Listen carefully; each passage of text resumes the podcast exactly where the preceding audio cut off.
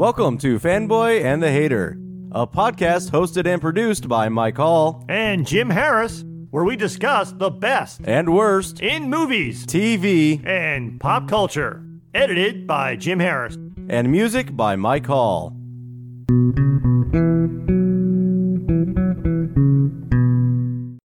So, I don't know if you know this, guys, but James Gunn took a joke of a character and made a joke of a show, and it was pretty great. What do you think, Jim? Peacemaker. What a joke. What a funny series. I went into this with incredibly low expectations because, hey, it's a DC live action thing, which almost always sucks. And we did an episode about the Suicide Squad movie, which is where this character comes from. I mean, he also comes from the comic books as well. The most recent Suicide Squad movie. The most recent Suicide Squad movie, also done by James Gunn, is where we saw this particular incarnation of a Peacemaker character, which is probably the only one that most people know, including myself, because I don't know the comic books. Yeah.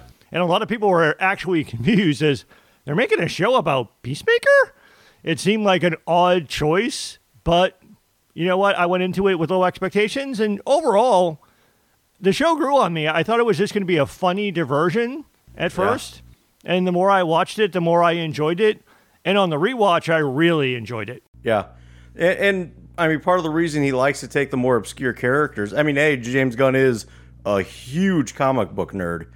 And he likes to use the obscure characters because he has a little more open license to do whatever he wants with it. Because the execs are like, what are you going to do? Ruin Peacemaker? Come on. So, yeah, what, what do you think, uh, special guest Brandon? Uh, I saw it for the first time with you guys just now, and I thoroughly enjoyed it. I thought it was a hell of a lot of fun. Probably the best opening sequence I've seen in a while. It's hilarious.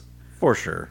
Yeah. Oh yeah, the show is almost. You can watch it just for the opening sequence. As we were joking while we were uh, rewatching it, normally what the intro of a show you would just watch maybe the first time, and then after that you would hit the skip intro button to skip over it. We've watched it every single time, and I watched it every single time I watched the show. So, just so everybody's clear, so Jim and I had watched this more or less week to week, and then the three of us just sat down and rewatched, binged the whole thing together. And yeah, I mean, not only did we watch the intro every single time, I'm pretty sure all of us were half thinking about like starting over just to watch the intro again, at least one or two more times. It's really great, and Eagly steals the show. Which is a whole nother thing. Eagly steals the whole show, not just the intro, the whole show. It's probably like one of the funniest, like, physical com- comedic parts of the show. Like, Eagly comes in and, like, drops a carcass down when Peacemaker's feeling sad, and, you know, kind of like uh, how a cat brings a mouse home. Yeah. It's like every morning he wakes up and Eagly brings him breakfast. Well, I think one of the reasons why this show worked, part of it, like we just said, was the low expectations going in. The other part is, I think, right from the very beginning, the show embraces what it is. Mm-hmm. It is funny. I mean, it has its serious and dramatic moments, but it doesn't take itself super serious. It knows what it's doing and it sticks to that, and that's why it works. Uh, it doesn't try to go too far when it goes into the dramatic elements. It's pretty much a lot of rapid fire comedy with occasional moments of drama. Yeah, I mean, like we were all asking questions like, "How did this work? How did that work?" And really, at the end of the day, it didn't matter. It was just to move the show. Yeah. And there's a lot of there's also a lot of like asking a question and then 2 minutes later the question is answered in the show.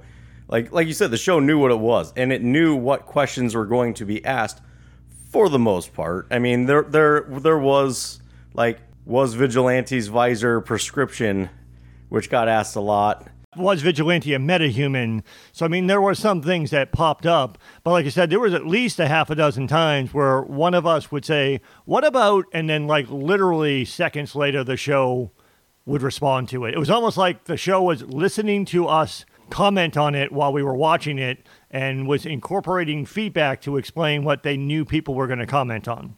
Yeah, like I I just saw it for the first time and I'd be like, "Is it a slurm thing?" And yeah, there's a big cow that they fucking milk for sustenance. I was like, "Oh, it's it's a slurm queen. Got it." Well, again, we don't know Queen, just a cow. That's all we know. So, do we want to go our usual try to go through this episode by episode since we just re binged the uh, eight episodes? Well, how do you want to approach this, Mike? I'm not sure episode by episode is really be, going to be conducive to the overall. I mean, I'll answer it this way, kind of. Okay.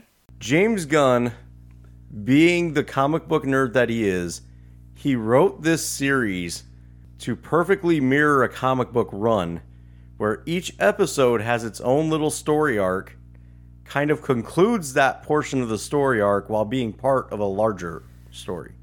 It's kind of like how like USA used to do Burn Notice and uh, Burn Notice is a show about a cop or a ex CIA agent who gets burned, and like every Good show. season, yeah, every season has like he's trying to find a big baddie, but all the episodes they have little baddies, and then they have other clues that lead to the big baddie at the end of the season. It's mm-hmm. kind of like that for this. Yeah, there was only really one one episode that kind of like ended on a mini cliffhanger that bleeds right into the next episode with the whole reveal of of Murn and Yeah. what was going on with him. But other than that, it was almost even a built-in sort of cheat of like at the end of episodes. Okay, everybody go home and take a nap. We'll get started first thing tomorrow Yeah. morning.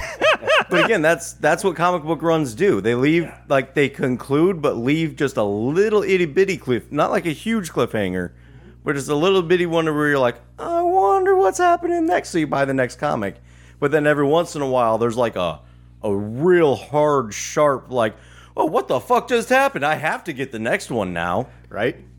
So yeah, there was one question that I had that did not get answered that is plaguing me right now. So I pose it to you too.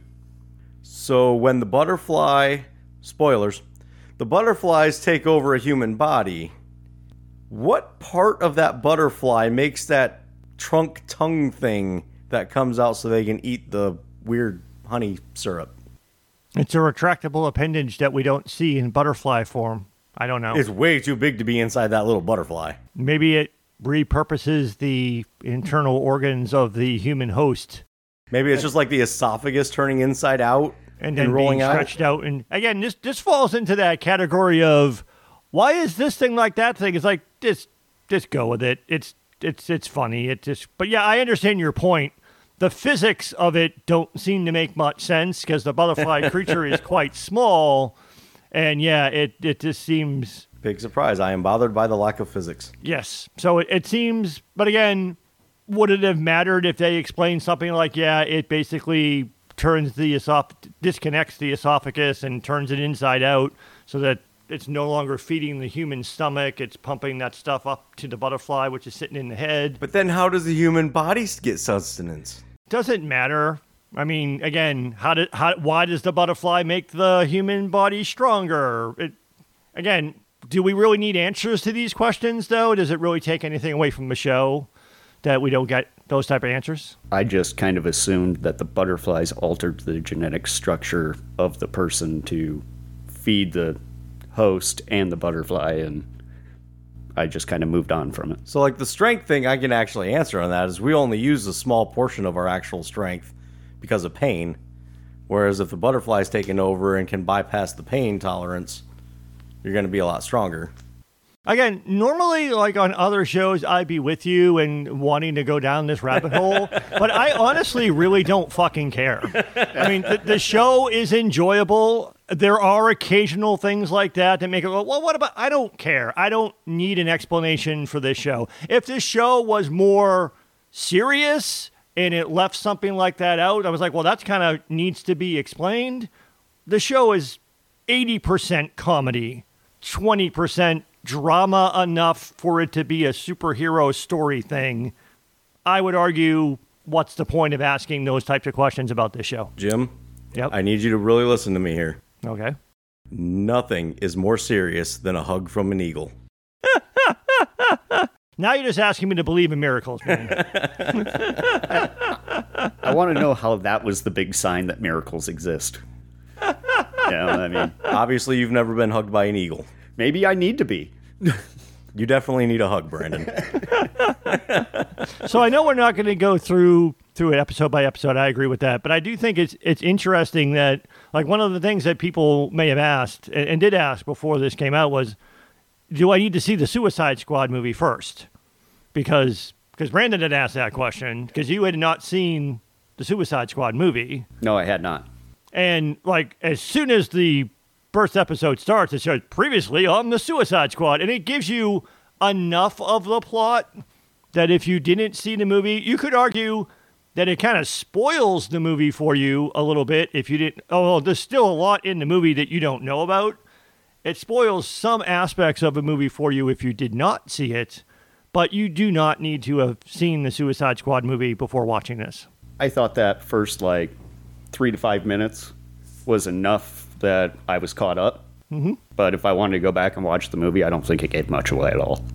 Now, I mean, there are there is some criticism which we'll get into in a bit uh, later about the character arc that they try to give Peacemaker, and and some most of the feedback I have heard about this show from critics and audiences has been overwhelmingly positive, but there have been a few people who have been critical about trying to establish a character arc of growth for Peacemaker, but I would argue we'll get into some of the specifics, but I would argue it's like you're taking a character from a comic run that's not very well known, who was one character in an ensemble movie that you only saw one particular day or days in the life of that he was like a certain way with really no backstory and then trying to say that that character in the Suicide Squad movie is not consistent with the character in the television series, to me, I kind of call bullshit because it wasn't like you got much character development in the movie. First of all, I think it's funny that the guy, Peacemaker, says, you know, I will preserve peace and I will kill every man, woman, and child to do it. I don't. Yeah, I, I his his vow is that he'll preserve peace. He doesn't care how many men, women, or children he has to kill to do it. And he's a superhero, anti-hero, named after a gun. You know, I- it's not much more spot on than that. Yeah, I, I mean, I guess I don't, I haven't seen that criticism because I don't look for that that stuff. But I don't understand how you could argue against this the arc that he had because he learned from the previous movie. That's what fed his desire to have this character arc, and you see it develop as it goes.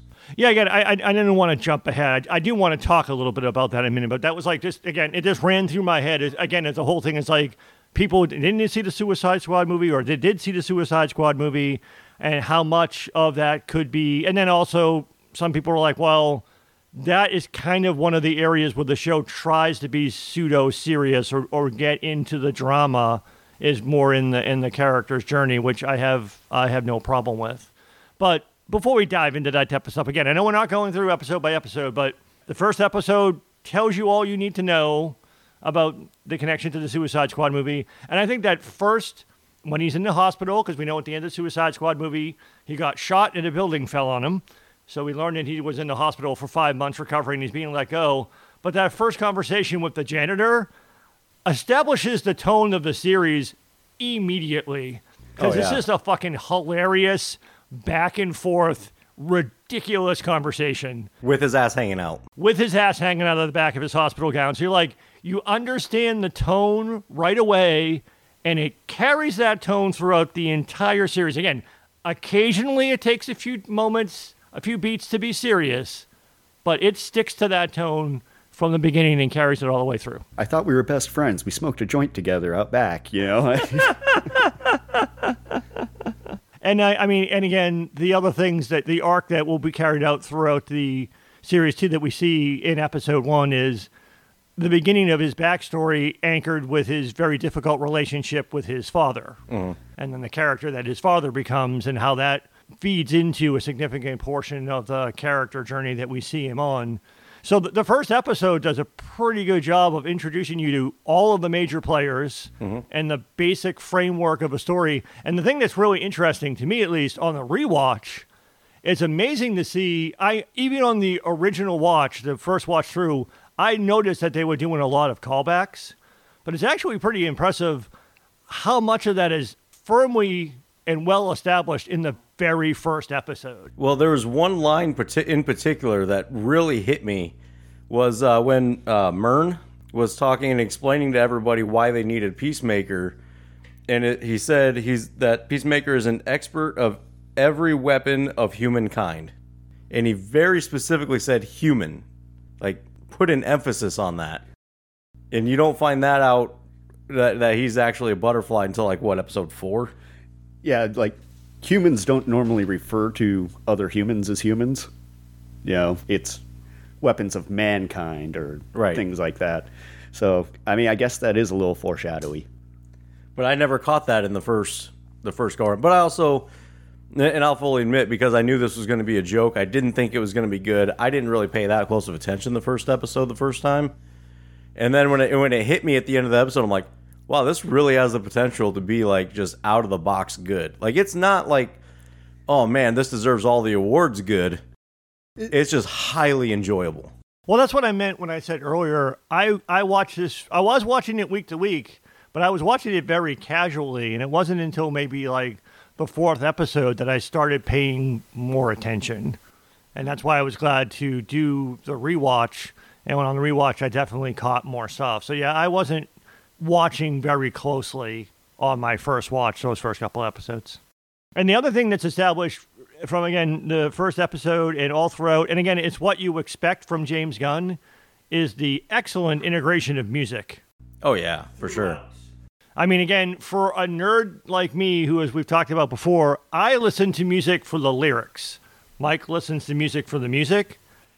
I find it hilarious that the ly- if you're listening closely enough, if you care to listen closely enough, the lyrics of the songs that are playing in the background perfectly match the scene in which they're playing. So when the when the music is loud enough that you can actually hear the lyrics if you choose to, it perfectly matches what's happening in the scene. And I will one up you on that. Where again, I listen to more for the music part, and the music beats hit exactly as it is too. Like even even the timing of the music, like the movements of the characters, fit the timing of the music. The punches land on Right. hard, you know. Exactly, and, and like and like the big like beat drop always happens at just the right time, and yeah, there, there- there's actually a big. So I just watched an interview with James Gunn uh, with uh, Kevin Smith was interviewing him. They're talking about it and, and everything, and they talk about that opening sequence and how it's really weird that the dance doesn't start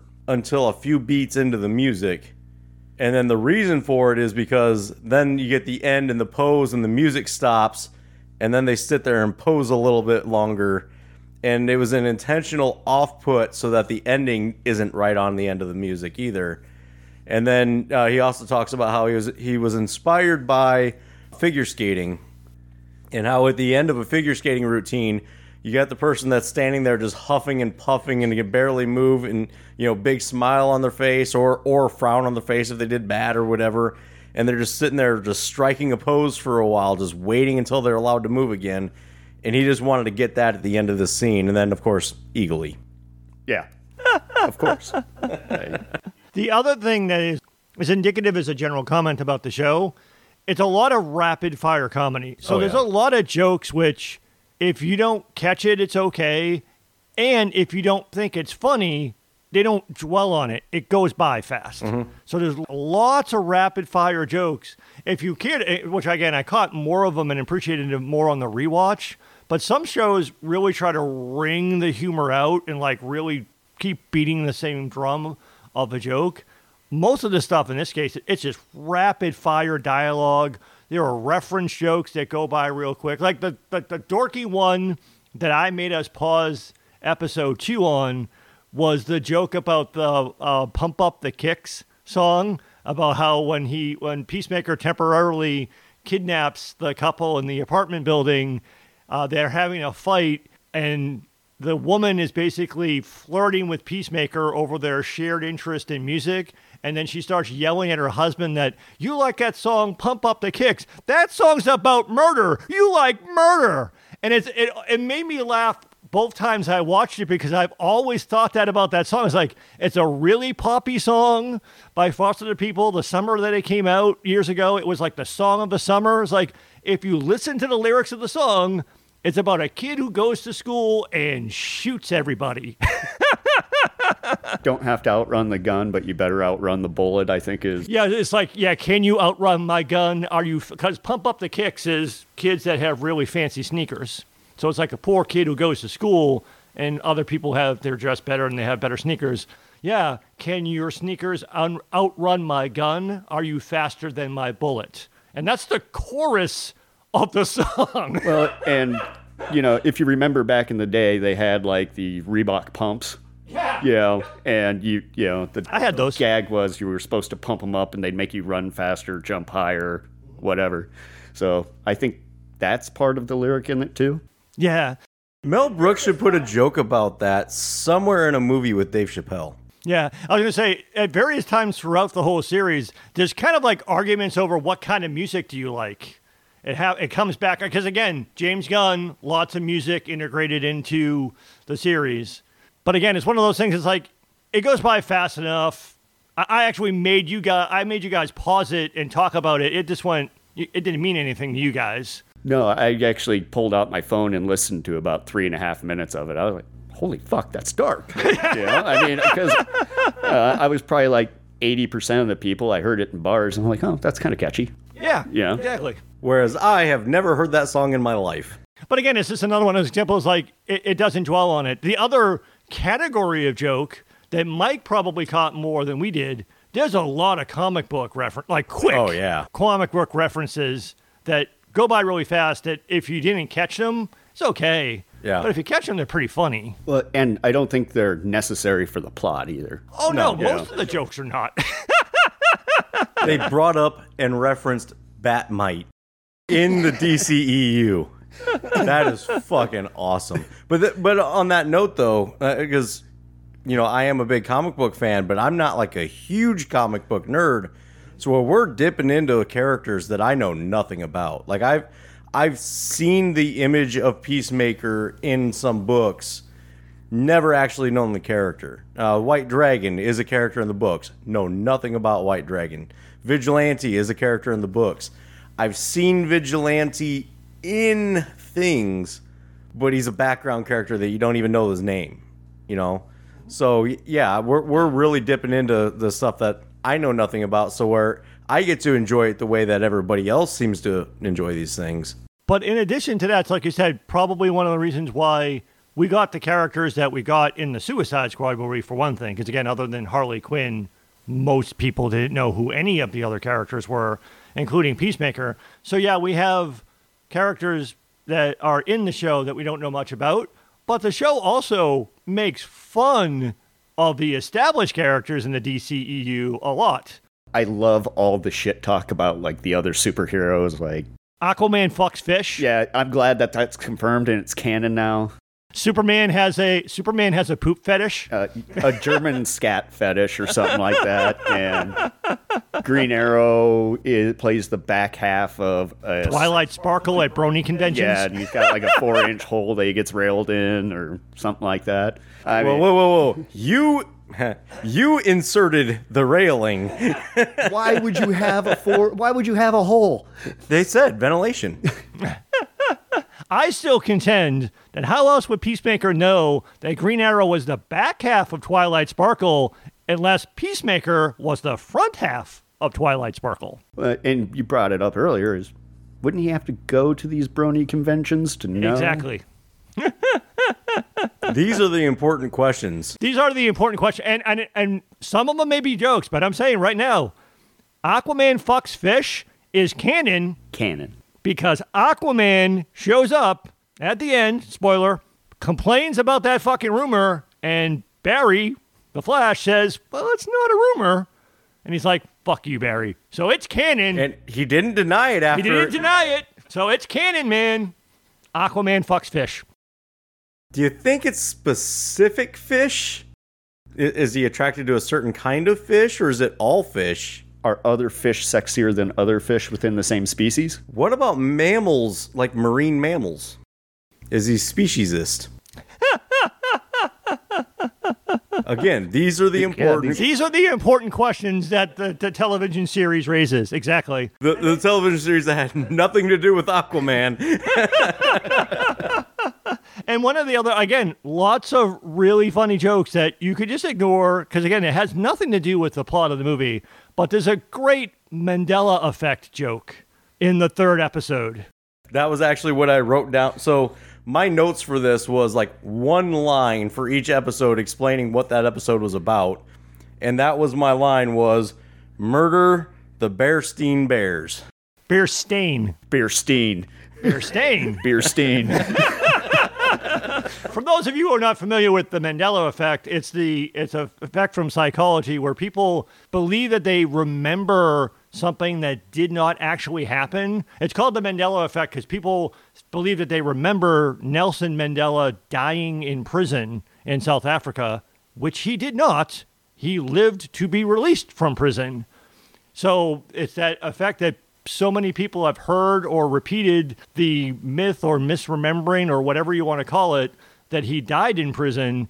It is a category of stuff that happens, and sometimes it comes up as like a, a, a proof of alternate universes or something. yeah, the joke is that it proves that like the multiverse is real, and then one universe passed through another one, and some of us got pulled in, and some of us didn't. And I think it's supposed to be like 9/11 would be an indication that something like that happened because it's such a huge deal that something had to come through and wreck it.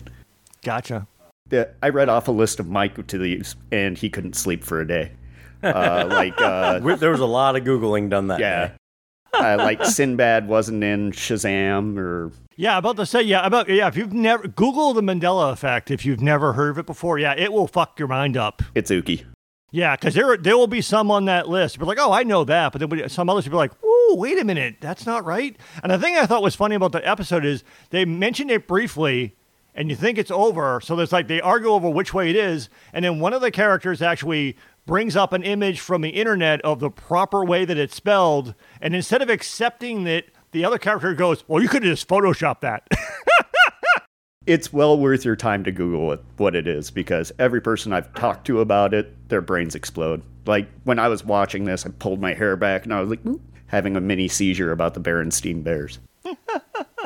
The other thing I want to note before we go on as another sort of category that is also recurring throughout the series is we're fairly certain that this is true, that a lot of John Cena's stuff was improvised. Like he got a Yeah. general idea, like he, there was stuff in the script that he had to say, but there was also plenty of room for him to do whatever you want. So there was. I also recently watched an interview uh, from Christian Harloff interviewing the actor that played Vigilante. Okay. Um, this is on his YouTube channel, The Big Thing, and he asked him just specifically like it looked like a lot of this stuff was improvised, and he confirms like yeah, there's basically there was kind of a core like s- make sure you say this, and then just say whatever you want, and then you know you can do multiple takes, and we'll figure out what's best. And there was a lot of John Cena just riffing, and in particular. The spot where he was listing off all the names that he could have used as the secret i- or the identity of whoever had the fingerprints instead of framing his father instead. Mm-hmm. The first two names were actually written. Everything else was completely off the cuff, off the top of John Cena's head. And then at the end of the episode, the cutscene was even more names that, you know, they apparently like edited out or didn't Yeah. use or whatever. I mean, there are so many scenes all throughout the series where whoever John Cena is talking to is just like staring at him because are you done yet? Because like he just goes off on riffs and it is like stay in character, don't laugh, just let him keep going, And it works. and it works. It's funny. It's really really good. I think I asked that in a, during the first episode. I want to know how much of this was improvised because it looks like everybody is having fun with the job. Mm-hmm. You know, I mean, and some of the jokes just, it's not important, but they don't line up, you know, Yeah. with what's going on, but it they're just funny anyway, so who Yeah. cares? Yeah, I, I think. I mean, I, I want to get back to this a little bit later, so I'm not going to dwell on it. But I just think that this shows, this series shows how underrated John Cena has been. Yeah, I think a lot of people. I'm, I'm not going to say he's a great actor, but he's good. He's a great performer. Yeah. Which is not surprising given his background in wrestling. But he is better than people give him credit for. I would put him right around the same place that I put Harrison Ford, where he's very charismatic. He's a good performer. Not that great of an actor, but he does what he does way better than most people. I would say that John Cena probably has more range than Harrison Ford. I think Harrison Ford only plays like two or three characters in his entire career. Shots fired. Yeah. The one last thing, I, I- again, I don't know if this was improvised or if it was actually. It, it sounded too good to be fully improvised, but I was applauding. In episode four, John Cena goes on an awesome anti-Batman rant, which is this fucking spot on. I mean, things that people have criticized over the years is like, why does Batman keep capturing the criminals to put them in prison just so that they can escape and then kill more people? I mean, it's much longer than that, but like he basically just like just lays into the entire Batman thing. it's the criticism that like Batman has probably killed more people and beaten more wives by leaving people alive, or he like beats up a thug in an alley, but now that guy has to go to the hospital. He gets addicted to painkillers, and he actually creates more drama in the town than probably would if he just like donated a bunch of money. Yeah, because like Peacemaker's essentially asked us like, "Do you have like a rogues gallery?" And it's like, "No, they're all dead. I kill my enemies." So I do want to ask, and uh, did you? Is there anything else like episode specific you wanted to? Um, we'll probably touch upon it here and there. I just wanted to maybe try to keep together the character journey stuff, so I want to push that aside. Okay. I do want to talk about Peacemaker's character growth journey. So if we can talk about other stuff first, maybe. Okay, so what I was gonna ask is, you alluded to it earlier, and I don't want to lose it because I think it'd be interesting to talk about. Is you, you said there was a lot of good feedback from the internet, you, very little minor feedback or bad feedback, but there was a lot of good feedback, and I just wanted to know because again, I don't see that stuff. So I was just kind of curious, what what was the overwhelming good feedback, and then what was the bad feedback? The only thing I uh, heard about it was from my sister, and we were talking on the phone, and she just says, "Dude, you got to watch Peacemaker. You'll love it." And I'm like, "Okay, seems like a throwaway, but whatever." And so when you invited me to come over, yeah, and she wasn't wrong. I need to have your sister on sometime. She'd probably do it. All right.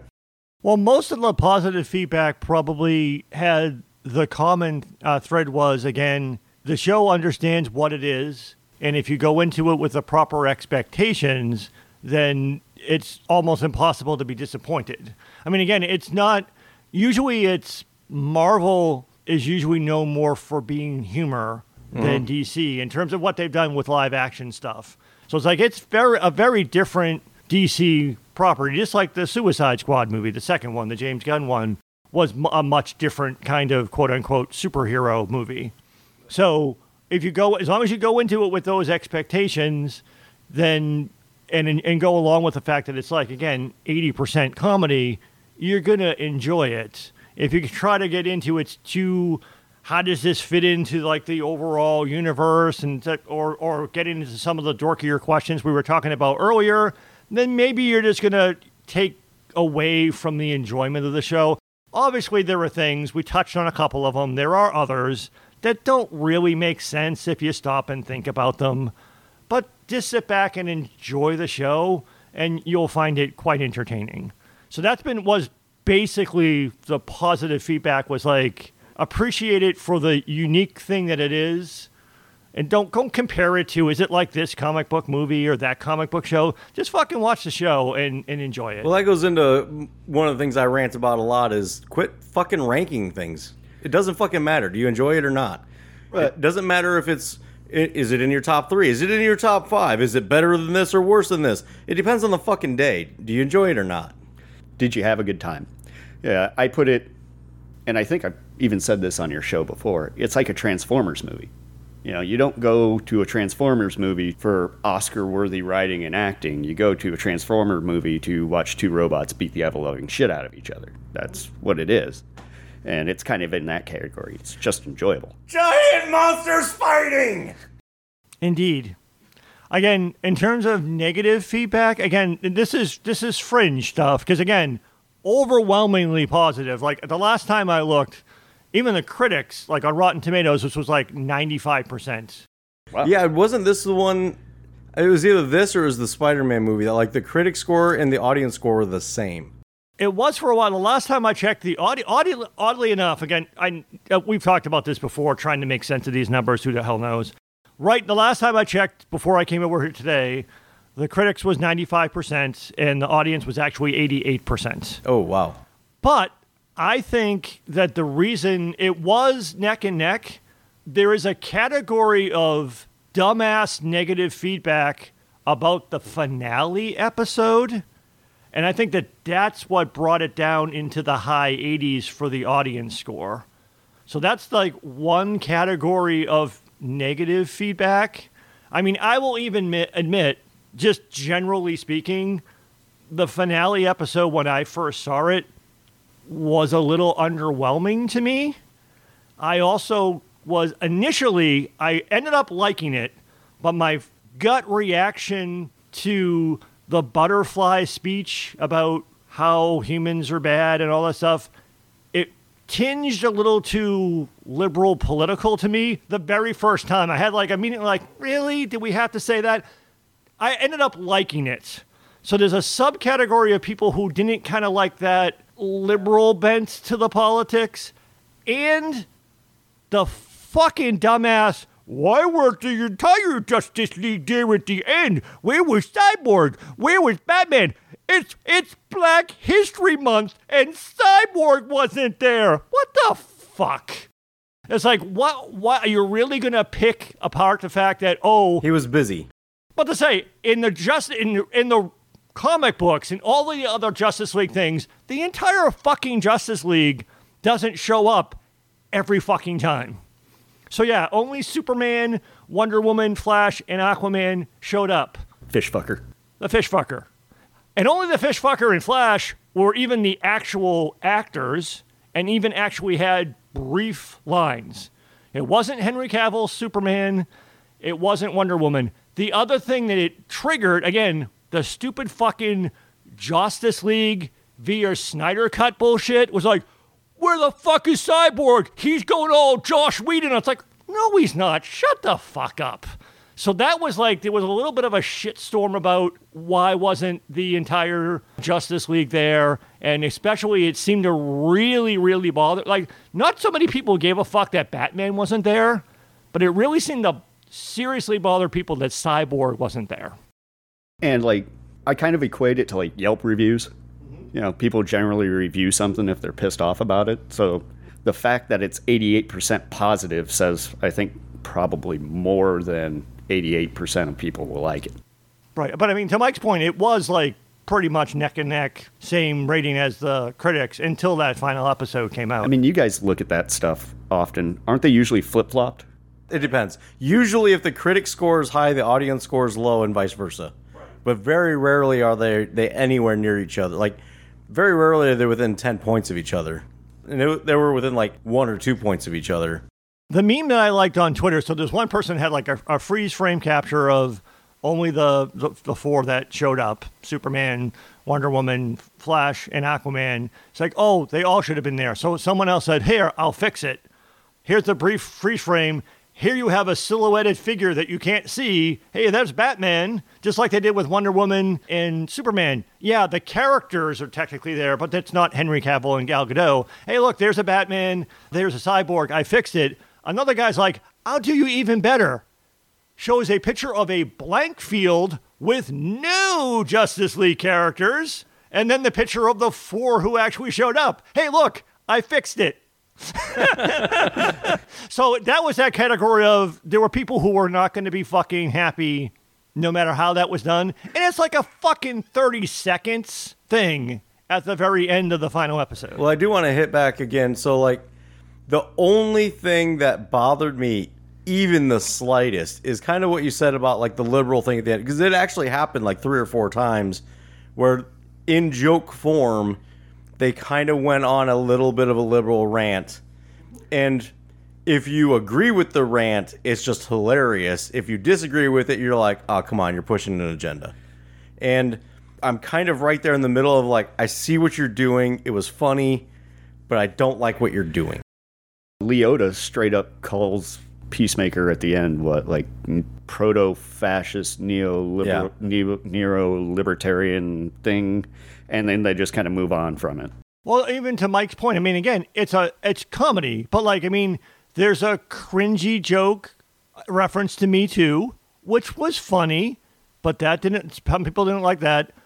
Some people didn't like the constant. cr- Again, I thought it was done well, but like the constant crap. Who you said we weren't going to say her name because we couldn't pronounce it. I use At the Leota. Bayou. Ad- Adebayo, Yeah, that one. yeah, that they kept sort of like giving her crap about her lesbian relationship. So people like did again. It's one of those. I, I, I hate bringing this up, but it's like one of those things that there's always this thing of like they did. I thought they did a great job, but anytime you decide to take on a topic like let's show a, a, a lesbian relationship, no matter how it is done, some people are not going to be happy with it. So the jokes that would be made at their expense which she gave shit back to everyone who gave her shit and shut everyone the fuck down. But some people didn't like the fact that that was a recurring theme. I like the one where you know I took my wife's name and Vigilante's like, doesn't that make you the girl in the relationship? He goes, I'm a lesbian. Yeah, that's kind of the point. Yeah, we're both the girl in the relationship. That's how lesbians work. And see that that and that was that was just funny. Like that, there was no point, but there was like it, it seemed like every third episode or so, or you know, every two or three episodes, there was like a just a little rant. And it's like I I see what you're doing. It was funny, but I see what you're doing, and if it was reciprocated and it wasn't all on one side, I, I think it would be a little less like, come on, like, I mean, like, again, they turn it all into a good joke. Like the white man's burden, like when he's like, oh, you're not supposed to, you have to say Asian, you can't say Oriental anymore.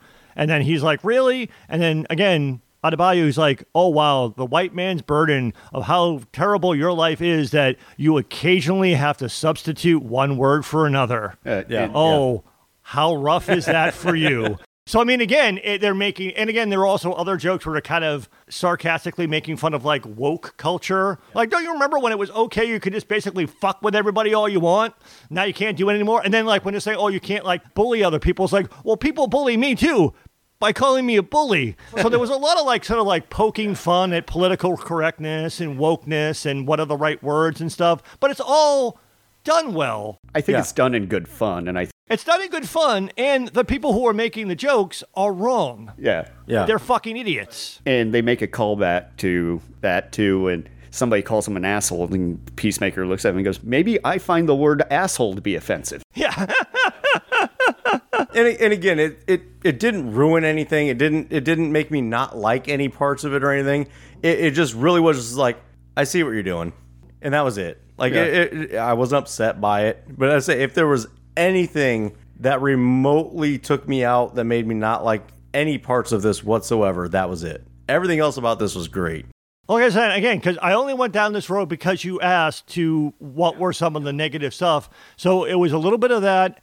And then the other thing, which again, I thought it was ballsy to take it on in the way that they did, but some people were a little bit uncomfortable with the White Dragon. Like the straight up come right at you with the neo Nazi white power stuff. But I mean, they show that those guys are fucking idiots. Yeah, and I have to watch stuff with closed captioning because I'm half deaf, and they even like refer to like Nazi one as like hooded shitbag in the closed titles and stuff like that. There's throwaway jokes in that that are pretty Yeah, funny. like like racist idiot and stuff like that. Yeah, so even the closed captioning. Wandering Wanker one, I think was one of them. Yeah, Again, the the character of the White Dragon is a a, a neo-Nazi fucked up comic book character, very rare neo-Nazi fucked up comic book character, but it was authentically done. For I don't know the comics all that one, but people say it was done fairly authentically. So they actually kind of mix two characters. So in, in the books, White Dragon is like a very small character who was very similar to the character in the costume here. Okay, But then in the books, Peacemaker's dad was a Nazi. Oh. And so they just kind of combined those into one character. gotcha. I mean, if you're gonna have a character called White Dragon, I think I mean, it, it fits. the shoe fits. And actually like what they did with the hoods too, where instead of like one pointed hood, they gave them Two points for the dragon. little pointy, hook, little pointy tips. Yeah. I, think they're supposed to match his outfit somehow because he Yeah. has horns on his. But they were still just sheets.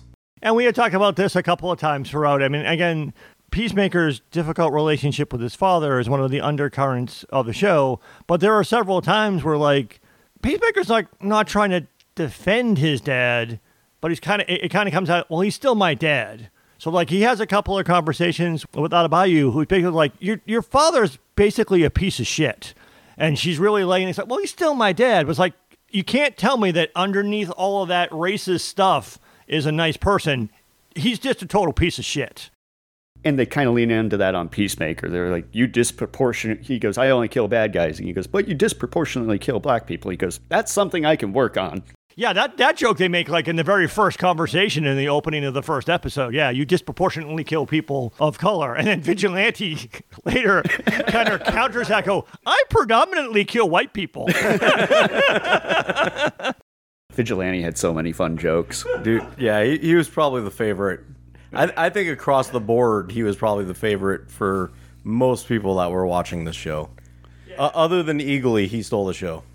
Yeah, I would say yes. Eagly was was a scene stealer, but I think probably my. I mean, I didn't dislike anyone, but yeah, Vigilante was uh, obviously John Cena as Peacemaker was awesome, but a scene stealing delight who was not Eagly is, was definitely Vigilante. He was basically just DC Deadpool. Yeah.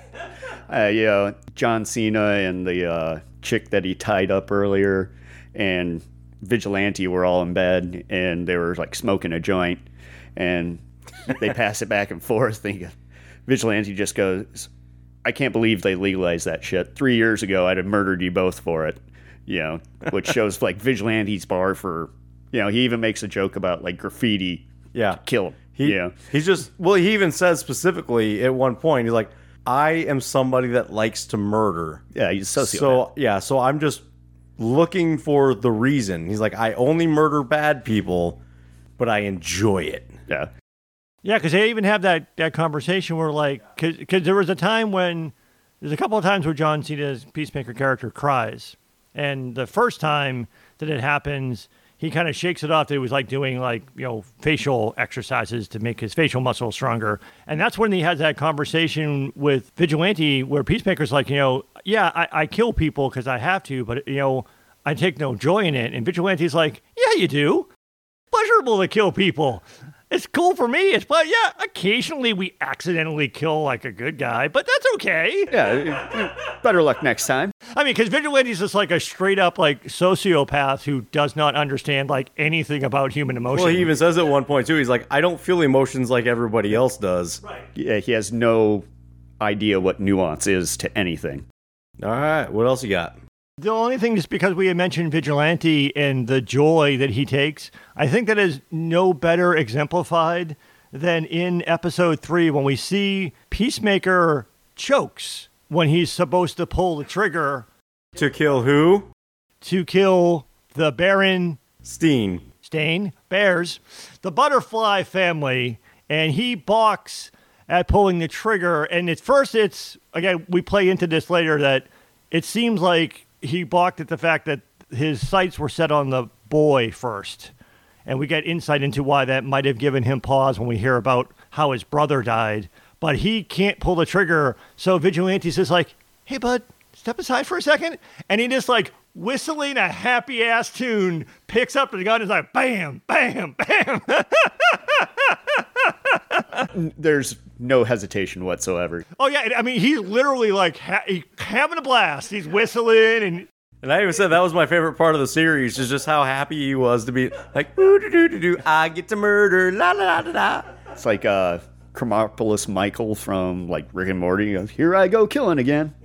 Yeah, I got nothing on that one. I don't watch that show. And again, only just because we happen to be on some vigilante things. Back to again how I, I thought that the racism stuff was handled well when Oh, the jail scene? the jail scene went when basically again vigilante is a sociopath who doesn't quite understand anything really. Uh, so when Adebayo basically tricks him into, you know what, Peacemaker, it would be really great if Peacemaker's dad was just not around. Disappeared. anymore. So he gets himself arrested to put him in jail so that he can confront and try to kill Peacemaker's dad. And the the speech when he sits down at the table in the in the jail with the neo Nazis about, hey, let's go around the table and each say what we appreciate most about black culture. And he goes off on this rift. They get all pissed, and then they have this fight, and he just like kicks the fucking crap out of like a bunch of them. I'll go first. And he does his thing about rock and roll and all that. He goes, looks over at the guy next to him. He goes, You want to go next, you racist piece of shit? And again, our man John, a diebeard economist, mows down all of the Nazis later, and the head Nazi gets killed by Peacemaker. So all of the neo Nazis die. Got how to say his name. It looks like economics. yes, John Economos. But uh, I think he kills more people in this entire show than anybody does. It really, he saves the day yeah, more than you know, else. he's, he's a fucking hero. Even the body count up a little bit in the final fight scene. Plus, uh, Peacemaker does throw a bomb that kills a bunch of people all at once. But yeah, uh, a lot of uh, quality kills from from uh, from John Economos. He throws a bombs. Yeah, 'Cause- his solution to a bigger bomb is to tie a smaller bomb to a bigger bomb to make a bigger bomb somehow. Well, he had to ignite the bigger bomb with the smaller bomb. That's not how it works. And John Economos does get probably the the kill of the series when he takes out the gorilla with a chainsaw. Right. Yes. and Vigilante's so sad about it. Wouldn't it be cooler if you just threw it at me and I caught it and I said, I Nice, don't know nice throw throw, on. bud. Yeah. So since we just got onto a, a vigilante riff, you want to talk about some of the before we come back to Peacemaker. You want to talk about some of the other characters? Well, what, what I actually wanted to hit on in, in general was just the acting and the characters, just generally speaking. I, I think this this whole series, what they did really well is make the human characters human. They they had discussions. To say, we actually joked about it because there were times where like we would pause and have a discussion about something random that, that that it brought up, and then we hit play, and then they have a very similar discussion, almost exactly the same way that we just had one. And so everybody everybody was human. Everybody stayed in character very well. I wouldn't go on a limb and say all of them are great actors necessarily. I can't say that one way or another because I haven't seen them enough in enough things but they did the characters so well. They, they stayed in character the whole time, even even when they were riffing, in you know waiting, just trying to react to somebody else. They stayed in character. John Cena specifically, I think, did a very good job. Uh, Vigilante did a fantastic job of, of staying consistent. But so yeah, that, that's that's all I really wanted to say. I mean, if you want to go into just talking about each character, that that's fine. Other than they did a good job, I don't know how much more I'm going to say. I think everything you just said kind of plays into you can tell everybody's having a good time. That too. Yeah. Yeah. I I think that's I think it was easy to do that because it was fun. Yeah, it was a, good ensemble cast, and everyone seemed to really get along well, and they really seemed to be enjoying it themselves. And th- one of the more positive experiences with social media in, in recent memory regarding shows has been around Peacemaker. I do most of my stuff on Twitter, so on Twitter, there wasn't much in terms of spoilers because actually I didn't really care much because there wasn't much about the show I thought you really could spoil. But after each episode aired, the the cast would be tweeting like behind the scenes stuff, like pictures and videos and stuff like that. And they were really interacting with, and people were asking questions, and they were there and they were answering them back. So it was very interactive, and it really helped add to the enjoyment of the show. It also showed you that behind the scenes stuff that everyone was having a really great time. And if they didn't have fun, they wouldn't want to talk about it. Yeah, I mean, you're they're getting paid to promote it, but it, it didn't it didn't sound like that type of thing of being paid to say, yeah, the show's awesome, watch the show tonight. They were actually genuinely. They were showing like videos of like what how the the stunts that they were practicing and showing videos of them fucking up trying to practice the dance choreography for the the opening and stuff like that. So everyone was was really cool about what they were sharing. So I, I would agree what you're saying is like probably other than John Cena, you would have to give um, I think it's what Danielle Brooks I think is the uh, actress who most of us who plays uh, Adebayo, who most of us probably know her from Orange is the New Black. Mm-hmm. I'm I'm sure she's been in other things too. She has, but that was right away when I saw her. I'm like, oh, hey, it's her. Right. So I think she is actually a good actress, and I think she probably gets more to do other than John Cena, she probably gets more to work Yeah, with yeah. and more to do than because Harcourt's an interesting character, but she's just sort of the tough chick. She has some moments that are cool. She does her part well. It's an easy character to play. Yeah, really. it's yeah, it's there's not a lot there. There's there's a lot of dynamics to Adebayo's character. and I and I would say though the the character that uh, would you say her name is? I think it's Danielle Brooks. Yeah, the the character that she plays in this really isn't that much different than the character she plays in Orange Is the New Black. Right. So I mean that that's where I say I, I haven't seen enough variance to say whether or not they were acting well because I don't know what they're like normally, Right. and there's not enough difference between what I have seen them in to know whether or not they're good actors. Yeah. So And I thought that character, Leota, I think she she had her own little character arc where she, Yeah. you know, she what ran a vet clinic and then she later embraces her inner Amanda Waller. Well, yeah, I mean that's what I mean. She had the other actual. Honestly, she had really the only other real character arc other than John Cena. So yeah, she was fighting her inner Amanda Waller, initially hiding. I mean, the audience knew from the beginning, but the rest of the team it wasn't obvious to. Only Murn reveals that he knew, but the rest of them didn't know that she was Amanda Waller's daughter. It also was like, how does that really make sense? Why would? And then again, you, you see that arc of how believably that maybe she had been trained because that was sort of the uh, intimation that she went through all of the training, but just never went into the life. Uh, and then she got brought back, and her mother at one point is like, you know, you are really. And again, even Harcourt and the others is like, you know what? You're really good at this. Maybe you don't want to do it, but if you actually wanted to do this, you really could. So it makes her badassery in the finale believable. Yeah, Amanda Waller says, "Why why are you running away from something you were born to do?" Right.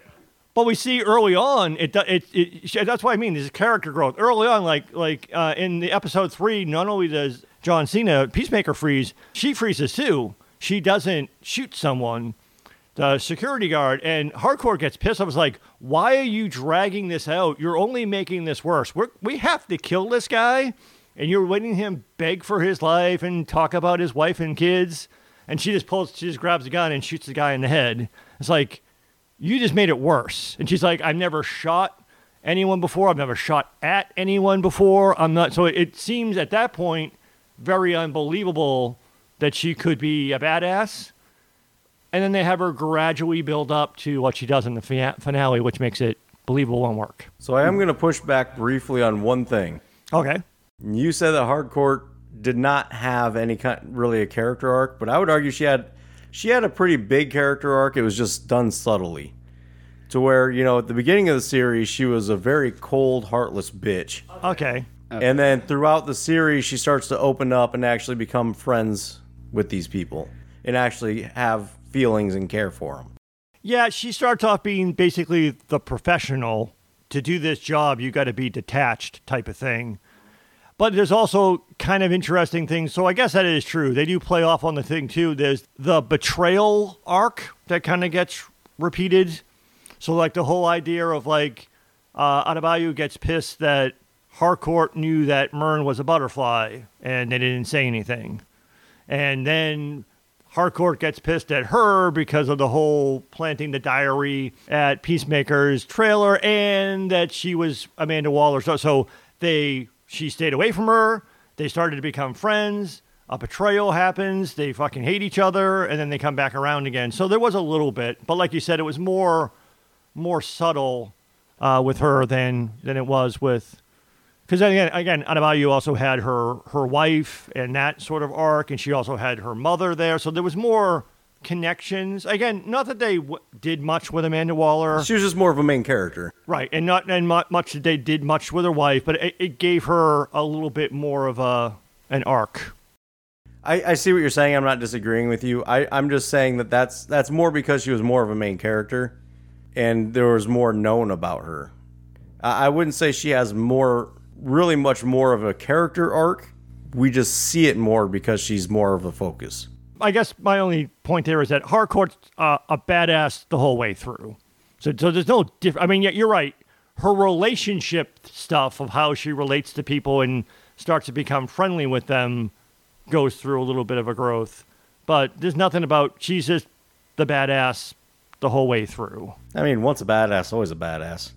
But I mean, the others have more of a maybe maybe it's not a character arc. It's just a variability in their story that her story has very literal variability in it. But also to your earlier point is there wasn't much you needed to do to play that. She she did what that character needed, and you can argue again in an ensemble show, you can't give everybody what do you what do you want to call it variability in their story or an actual character growth arc. Everybody can't get one of those. Right, right. That's why like vigilante is just one beat. The sociopath dumbass who just likes to kill people. Right. Yeah.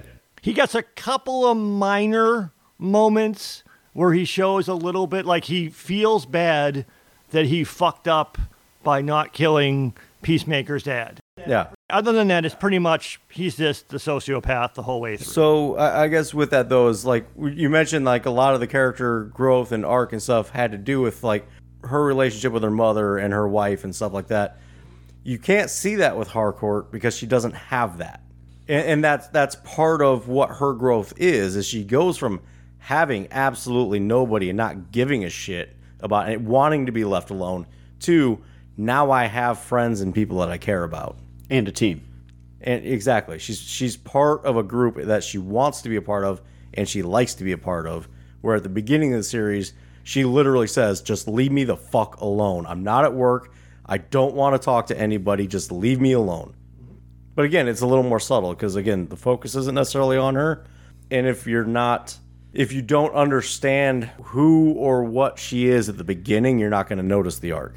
Okay. Yeah. Again, I'm not going to bother arguing it. We're, we're talking about in, in, incredible subtleties. You just like her character because she's hot. I'm not saying I don't like that she's hot, but again, that's I mean, I guess maybe the part of the reason that I focused on it is because I I also am normally the leave me the fuck alone. I just want to be alone, Right. and so when I see that, I'm like, I get that. Like, if I were in her shoes, I would be like, get the fuck away from me too. I just want to be left alone for a little while, Right. and then going from that to being like, you know what, I want people around me. That's huge. I can see that. But again, there's only so many characters you can give things to in in a, an ensemble show. Like John Economos, he gets again. It's kind of the same beat, but at least he gets some variability. The whole he's the computer guy. He's pushed into this is not my job or I'm out of my element thing.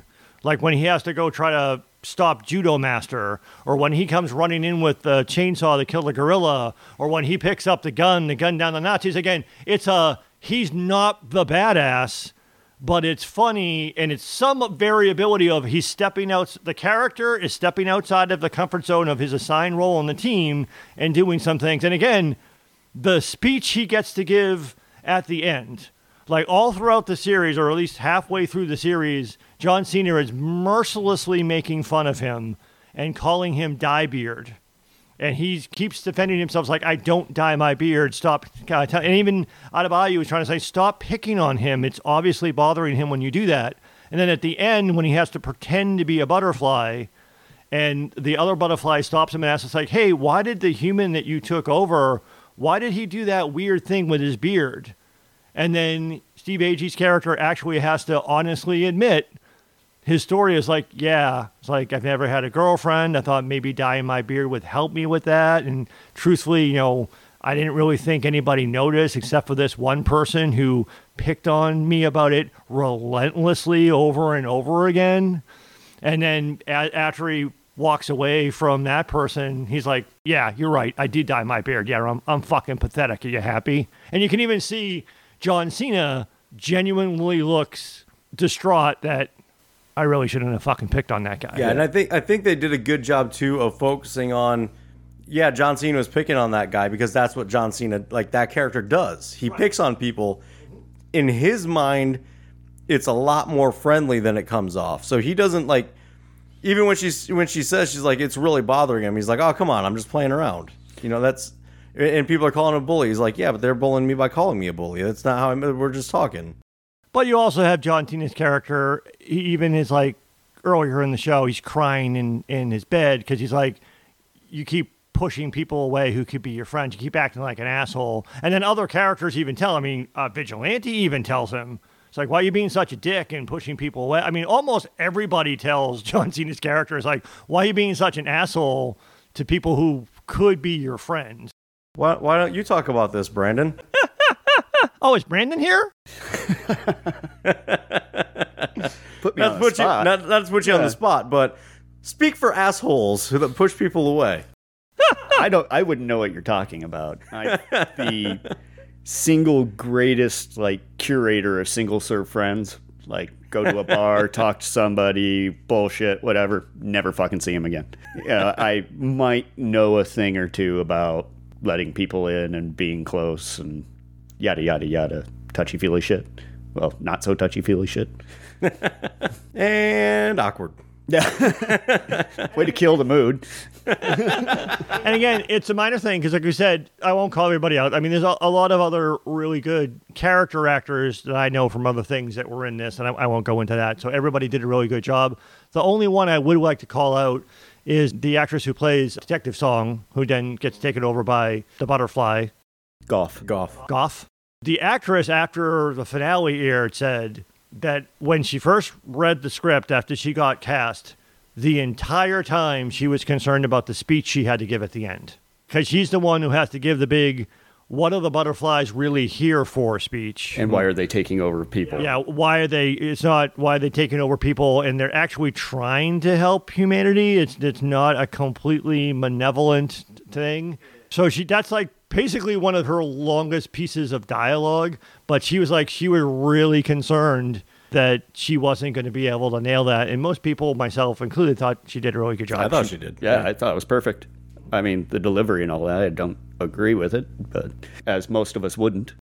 Because it's not like those butterflies couldn't have just like came here and had their slurm freaking cow and just kind of been butterflies and hung out. It's not like they needed a host. No, but like she said though, I mean that was the whole point of the rant was you guys are doing the exact same thing to your planet that we accidentally did to ours. Th- this is what we did and this is what you're doing, so this is why we stepped in to save your planet from you. Yeah, it's almost like Peacemaker's rant where I will kill every man, woman, and child to have peace. They- Yeah. No matter how many people we have to kill, we have to save the planet from yourselves. Right, like she said, peacemaker, fulfill your destiny, be the peacemaker. Yeah. So she makes. I mean, some people have jokingly referred to it as the DC equivalent of Thanos. Yeah. I mean, she makes an argument of, yeah, what they're doing is bad, but it might actually be overall good for humanity. And to be fair, they were taking over like the rich and the powerful and, you know, government officials that most of us want to get rid of anyway. Well, they also pro- may have even been able to subtly get away with it because it goes by really quick. But they explain that the way that butterflies were even discovered is a couple of rich people died in like a plane crash, and that's where they found the remains of the butterflies in their heads, and that's how they found out that the butterflies were here. So before that, who knows however long they were on the planet, they were kind of already taking over people and like you said, rich people and people in the government were already subtly working towards doing that uh, overthrow anyway. Do, did they ever say if it kills the the hosts for them to take it take them over? Yeah, it kills the host, but it retains the memory. The person's dead, but they they have access to the brain and they do remember other stuff. Because like even uh, even um, Murn is the the good one, the butterfly who basically the lone dissenter in saying that human beings should allow, be allowed to keep their free will, and if they're going to fuck up the planet, you know that's that's on them. But even he was saying like. Because uh, Adebayo basically, when she finds out that Murn's a butterfly, is like, "You killed that person," and he's like, "I purposely found one of the worst human beings I could find and killed him to take him over. It's like the man I, I killed was a murderer. He was a horrible person, but I have his memories, and even in his mind, I could sense he had the potential to be better. I understood it that they just took over your sentience. Like if the butterfly decided to leave, you wouldn't just die; you would just have that blank spot in your head. Oh no, I, I forgot about the part where she said you killed him to take him over. Okay. Yeah. Just about everything in the show, it goes by really fast. They they did confront like because Adebayo definitely straight up was like, "You killed the person you're." It wasn't because that was like maybe they set the points like, "What if the butterfly just left Murn when Murn still be Murn?" But they made a, a point of it as like, "You killed him," and he's like, "Yeah, I did." That But I killed the worst person in history, pretty much. Right. So like he the butterfly could have left Murn and gone into another person, but as soon as it left Murn, Murn would be dead. And we also get at the very in the first episode when they when you know Peacemaker actually says like I knew Murn before and he is not a good person. Yeah. Like oh. even even Peacemaker was like he was terrible and I do not trust him because I know what he's done. right. Yeah, they they even set that up at the beginning. Which again, I thought was going back to my uh, my earlier thing about maybe some people having an issue with the whole liberal political angle ranty thing in the speech about the butterflies.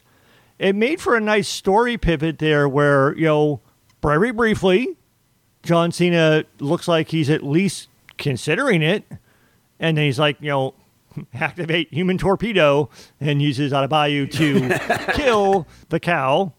And even after, like in the hospital later, when he, they were sitting there, and Peacemaker and Adebayo are talking, he even asks, he's like, did I do the right thing?" And she's even asked, "Why didn't you Yeah. go with them? Why didn't you join their cause?" Yeah. And he's like, "I don't know. Maybe, maybe I should have." And then, but but she's like, you know, kind of to like your point that you had said, humans should be should be left to do what they are going to do. They're, we're probably going to fuck it up anyway. But you know, at least we get to fuck it up on our own terms and not aliens taking us over and Trying Two fucking up. yes, to fuck it up. and trying to fix it. Yeah. Right. So I mean, again, for a show that is largely a comedy, it didn't leave any of its plot threads unfulfilled. I mean, it had a story, it had a pivot around the whole thing of stopping the butterflies and stopping the cow, and and again teased that the butterflies. We were teased earlier on by Judo Master that you don't understand what the butterflies are really here for, and then the Murn reveal. And then again, it all goes by really quick in like a minute in the finale, but there actually was a plot Yeah. that gets wrapped up. Yeah. I mean, there was three acts and solid Yeah. beginning, middle, and end, and Yeah, I mean, it probably could have been a long movie. Maybe I uh, I don't know. I mean, they would have had to cut some of the story back and, and maybe eliminated a few of the characters and stuff, but it had a story. not gonna lie, I am really digging the six to eight episode series. I I agree. I think you get to tell better stories, longer stories, and we've talked about it before. Like you can spend like six or eight episodes building up somebody, yeah, characters and whatever, mm-hmm. and then you can do a movie and you don't have to worry about all that background shit. Yeah. Yeah. So I would argue that the the main thread, other than the the butterfly threat, stop the butterflies, that's the plot, the the action thing of it. The character arc, the significant character arc, we already touched briefly on the other ones, is Peacemaker. So we just see him as a guy who's willing to murder who's ever he's told to murder men, women, or children for a quote unquote good cause but no really sen- no sense, at least in the Suicide Squad movie, that this guy has any sense of any sense of conscience or anything that would make him ever question that what he was doing was wrong, nor any insight in that movie of why is this character even like this. And in the series, we start to see that his murdering of Rick Flag in the Suicide Squad movie people argue that it's like, well, he didn't seem like have a problem with it in that movie, but it's like in the heat of the moment and in his, the mission objective that he was given, which is where he works really well. You just got to do this thing. He killed Flag. He was then laid up in the hospital for five months, and it had time maybe for it to bother him. But then when they blended that into the whole his backstory of his fucked up childhood, and then we find out that his father made him fight his brother, and he accidentally kills his brother in a fight. Yeah, just when you think Nazis can't get any worse, his dad has freaking Fight Club with his own kids. Yeah. Exactly. So and then then you then you see how that like I had mentioned earlier that maybe that was foreshadowing of why he really couldn't pull the um, trigger in episode three because the first thing that the crosshairs is on is the boy who was roughly the age of his brother when his brother died, and then they keep coming back to that of he felt bad about Flag, he felt bad about his brother. He's really questioning whether or not his philosophy really makes sense. And then we see him sort of have more of a journey of sort of becoming a better person or at least a more complete character. And we had talked about this in the suicide squad how we didn't kind of like too much. Not that peacemaker was a part of this because he was off the board at this point but how they made the anti heroes have to take a virtuous turn because the rules of storytelling is that the protagonist has to be a good guy.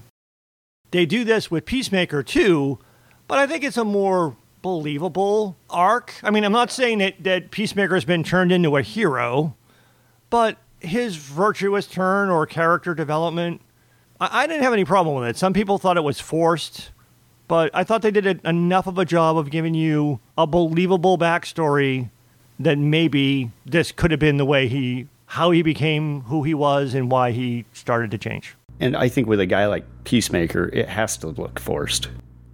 So here's the thing. I mean, you you didn't see the the movie, so you can't really say anything to that part. But he has that in the movie.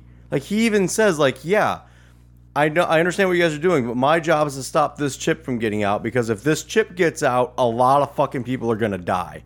So yeah, I I have to kill you so that all of them don't die. Well, didn't they make the comment like early on when they were recruiting Peacemaker? He goes, "I, you know, I need a hammer. You know, I don't need a finesse guy or something to that effect." Well, I mean, he's he's brutal. He's Yeah. super brutal. But he even says in this too, like he flat out says, like, you told me to kill children, but you didn't tell me why. Right. He makes it very, very clear. Like, if you had a legit reason why these children had to die for These peace, specific ones. I would kill those specific children. But you don't tell me why these children need to die, so I'm not gonna fucking kill them. Well, there was even that earlier part of the scene where the the targets get out of the car, and the targets are being blocked by the The bodyguard. security Yeah. guard, the bodyguard Body guy. That later they have to kill. And he even asks, "Is like that guy's in the way? Do you want me to kill him too?" Yeah. And Murn's like, "No." So he's like, "If you if you tell me that I, in order to accomplish the objective, I got to kill everyone, just tell me that, and I'll do it." Well, I heard it differently. Okay. So the way I heard it in the inflection of his voice was it like basically he's like, "Are you telling me to kill him too?" Because I'm not gonna fucking kill him too. Like that's not what I'm here for. Yeah, I took it as kind of a hyperbolic thing. Yeah, more like if I'm gonna kill him, I have to kill this other guy. Are you trying to tell me to kill this other guy? right. So that that's how I took it. Slightly different. I mean, same thing, but Yeah. slightly different tone. Maybe. And maybe they also played up, and again, I have no idea, nor do I care about the comic book backstory of the character. I don't know either. So. I don't know if the reason that they decided to put the children stuff in there was because when people heard the, you know, from the movie, I'm willing to kill how many men, women, and children I need to for peace, the children thing, I think, gave people pause. It's like, what would be the reason why you would ever have to kill children? Oh, maybe that child was given, you know, strapped a bomb to his chest by the parents. Again, you can imagine something. Yeah. I think that like killing bad men and women, adults. Like I don't think anyone balks at that, but the the fact that he was so like cavalier about men, women, children, whoever. I got to kill him. I got to kill him. And the fact that again, I'm reading into it. Yeah, people hear mm-hmm. that. People hear that as I want to kill. Right. Again, that's why I think again, if that family didn't have kids, right? If it was just the husband and the wife, I don't think he would have fucking paused for a second. Bam, bam, dead. Do you want the bodyguards too? Bam, bam. I think it's because there were kids. It could be, mm. but he did even hesitate. Even as he's like, even the wife. Do I have to kill the wife? yeah.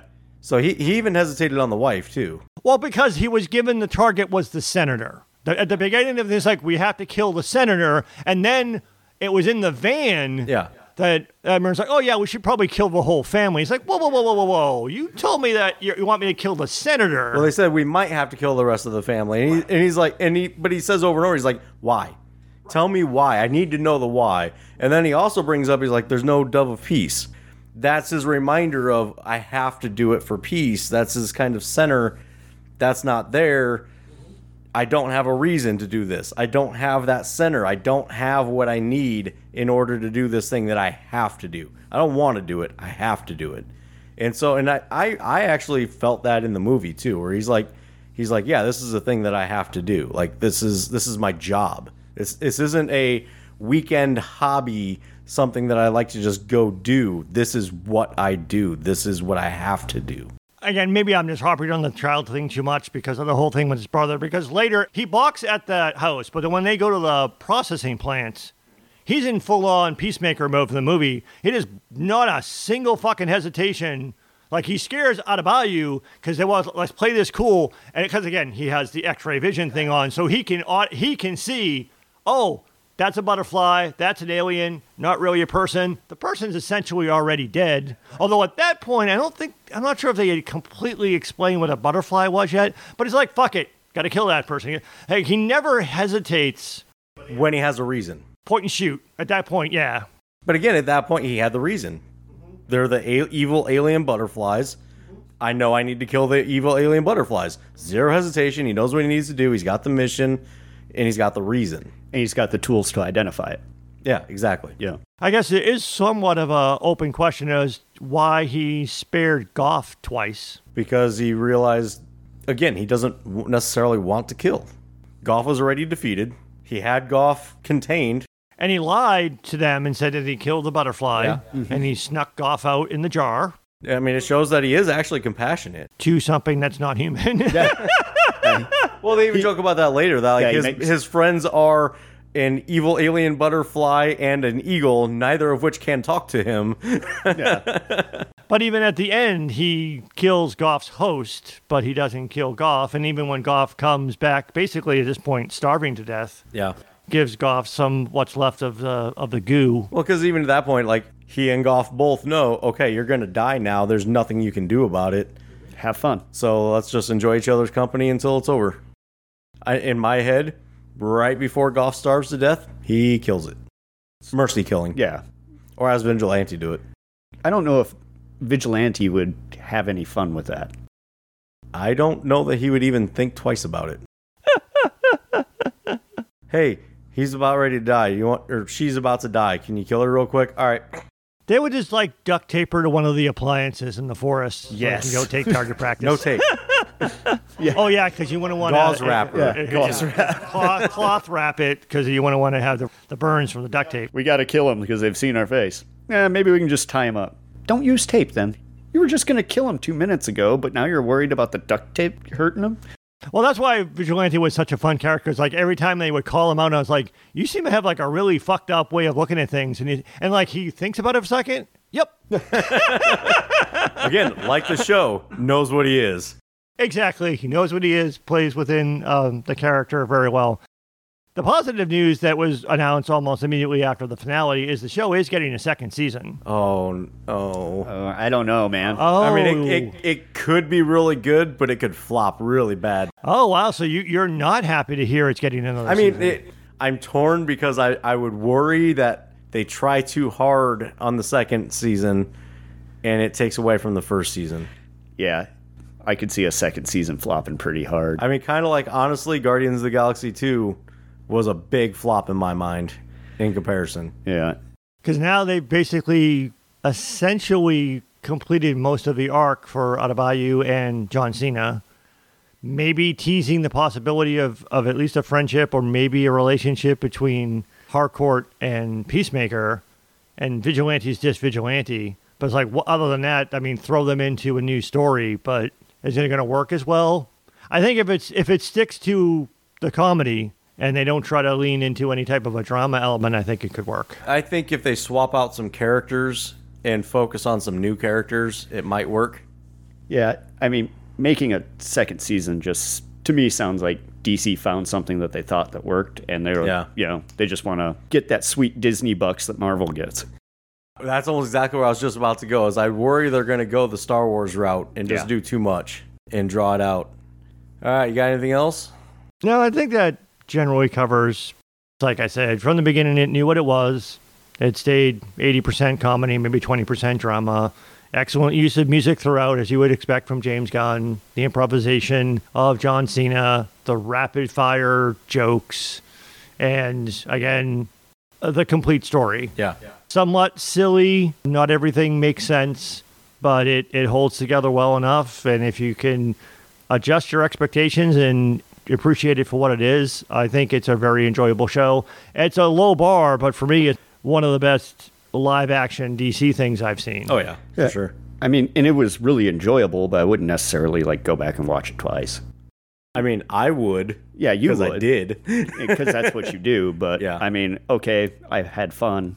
I enjoyed it. I mean, I have, if people have been listening to the podcast uh, for a while now, I have not been rewatching most of the things that we've talked about on the podcast. I wanted us to rewatch this because I really wanted to be ready to talk about it. Because, like I said, I only really started paying attention like halfway through the first watch because I really was only casually watching because I wasn't expecting much. I definitely enjoyed the show much, much more on the second watch. I'm not going to say I'm going to go watch it again tomorrow, but a couple of months from now, I could go back and watch this again. Well, I'll say the second the second watching was better as a binge watch than trying to watch week to week yeah. because a lot of the jokes don't pay off for like a few episodes, and by then I've forgotten what the setup was. I saw a meme. Netflix makes a movie, eh, two hour long movie, and I'm like, nah, whatever. And then Netflix, what if I stretch it out over six hours and you go, I'm going to watch every one of them all at once? Yeah. Well, that goes into what Jim's always saying. You know, uh, I got too much to do. I don't have time to sit here and watch a two-hour movie. So instead, I'm going to watch an entire season of right? of something else. Have either of you come up with a metaphorical rating? I have one. Do you have one? I have one. Go ahead. You go first. All right, I give this a dark helmet. so, yeah, I mean, if you're not familiar with Dark Helmet from Spaceballs, I mean, uh, like you like you just summed it up. It knows what it is. Right. It is a huge joke. The whole thing is a joke, but it still tells a good story. It's incredibly entertaining. There's really nothing bad about this because they they know what they are and they focus on making what they do good. I said mine earlier. It's a Transformers movie. Fun. You know, it's not going to win a lot of or any awards for like writing or anything like that, but it's fun and you go to these movies for fun. I, I want to throw out credit again to James Gunn writing it like a comic book, like a comic series. If you really pay attention to it, you can you can see the love that he has for the style and for the source. I agree. My stupid metaphorical rating was the DC live action maker. I've said on many occasions that if it's DC, if it's animated, I'll watch it. If it's live action, I won't. Because with very, very few exceptions, Batman. No, I with very, very few exceptions, other again, the Nolan trilogy, again, there are exceptions. But for the most part, especially recent DC stuff, if it's live action, I don't like it. Like I fucking hated the Snyderverse. So most DC live action stuff I don't like. This is one of the first DC live action things in a while I've liked. I would again, I understand that this formula wouldn't work. Like having such a mostly comedic thing just wouldn't work with every character. They just can't make every show like this. So I know it's relatively unique, but I would like to see more stuff like this from DC. Yeah, they they need to stretch their wings out and do different things. If they want to compete with Marvel, like they keep trying to do, that's how they do it because that's what Marvel did. They stretched out their wings. They did different things instead of trying to make everything the same. Yeah. One could argue that they took a lot of risk. Yeah. Well, I guess one could also argue there was zero risk because there wasn't much to lose at this point. No, I I meant Marvel. Oh. I mean, they Oh, took gotcha. risks. And I, I think DC's scared to do that. Yeah. All right. The end. Thank you for listening to Fanboy and the Hater. We really appreciate it and would love to hear your feedback. Give us a rating, write a review, Reach out to us on Twitter at Fanboy and Hater. Email us at thefanboyandthehater at gmail.com. You can find all of our episodes on our website, fanboyandhater.podbean.com, That's P O D B E A N. where you can download the free Podbean mobile app for Android and iOS. You can also find us on all major podcast platforms, including Apple Podcasts, Google Podcasts, Stitcher, Spotify. iHeartRadio, and many more. Once again, thanks for listening to The Fanboy and the Hater.